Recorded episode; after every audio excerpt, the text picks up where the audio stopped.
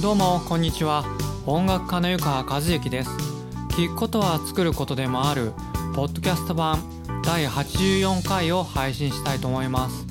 どうぞよろしくお願いします。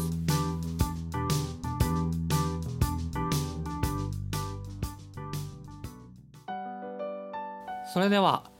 今回のテーマはピアノ弾き語りのコツについて。ピアノ弾き語りのコツについてお話してみたいと思います。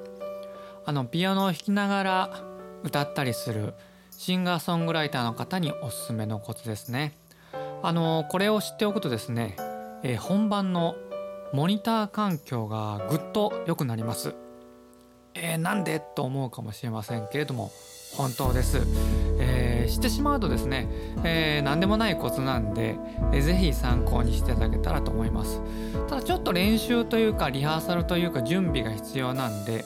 それだけはちょっと、えー、今までやったことない方からすればちょっと面倒なんですけれども、えー、やってしまうとそんな大変なことじゃないんで是非、えー、実践していただけたらと思います。それでは、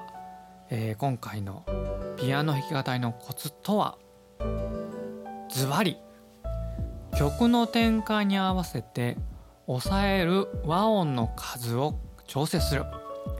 曲の展開に合わせて抑える和音の数を調整するですね。あの例えばですね、えー、曲の流れとしてこう A メロから静かに入ってサビで盛り上がる曲だとします。その場合ですねサビの頭も A メロの頭も例えばコードの C ドミソですね。ドミソの、えー、コードだったとしますね。通常あのコードっていうのは C だとですねドミソを押さえるんですけれども今回のコツの場合はですね A メロではドミソを押さえません、えー、右手はですね、えー、例えばソを弾かないでドとミドとミの2つだけ押さえるとかねそんな感じにするんですね。もっと静かにしたいなら、えー、ドミソを例えば、えー、アルペジオにするとかドとミだけのアルペジオにするとかともかくですね音数を少なくするんですね。でサビでは盛り上がってくると思うんで盛り上がってくるっていうことは自分の声も大きくなるんでその時はもうドミソをがっつり抑える。なんだったら、えー、下のもう一つオクターブ下のソまで抑えちゃう、まあ、そんな感じですよね。なんとなくあの言いたいこと伝わったでしょうか？その自分の声の音量とか曲の流れに合わせて抑える和音の数を減らしたり伴奏の形を変えるんですね、まあ、こうすることによってですねモニター自分の聞こえてる声が一定だったりある程度の音量で返ってきたりすることが多いですね。でまたあのこのコツのするコツまあ変な言い方です。このコツをする時のコツとしてはですねあの弾き語りしている本人はですねピアノがやっぱりあのある程度和音を抑えてしまった方が歌いやすい感じがするんですね。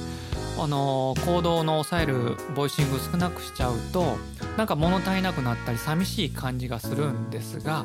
実はお客さんってねあのそんなに音数いらなかったりするんです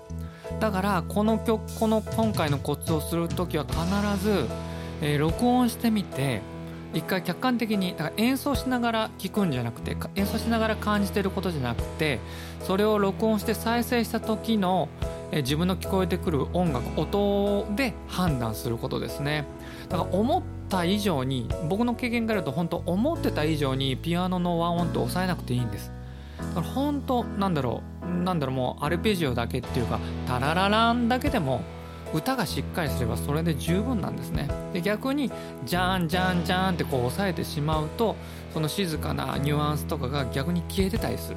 そういうことあるんでぜひあのそういうのも含めてですね今回のコツ参考にしていただいてですねぜひ、えー、実践に取り入れていただけたらと思います。それではいかがでしたでしょうか？聞くことは作ることでもあるポッドキャスト版第84回。今回のテーマはピアノ弾き語りのコツについてお話しさせていただきました。え僕がそうだったんですけど割とこう教科書をちゃんとするちゃんとしようとする。基礎をちゃんとしようとするとコード C って言われるとドミソを押さえちゃうんですけど音楽って実はもっと自由で、えー、極端な言えばどうだけ押さえても音楽として成り立てばそれでいいんであのちょっと自分の頭の固定概念というんですかそれを外していただいてもっと自由に、え、音楽を楽しんでいただけたらと思います。それでは、え、今日も今回も最後まで聴いてくださってありがとうございました。お相手は音楽家の湯川和樹でした。今回ですね最後に、え、先日、え、また仲間と撮ってきた、え、デモ曲を聴いていただいてお別れしたいと思います。それではまた来週も更新しますのでよかったらぜひ聴いてください。さようなら。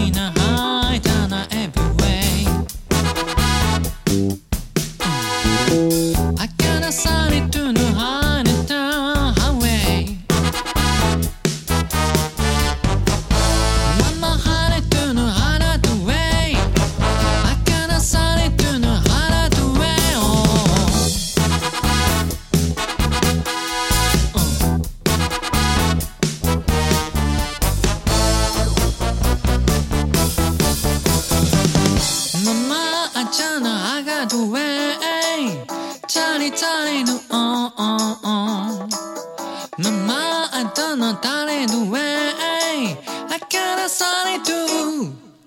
oh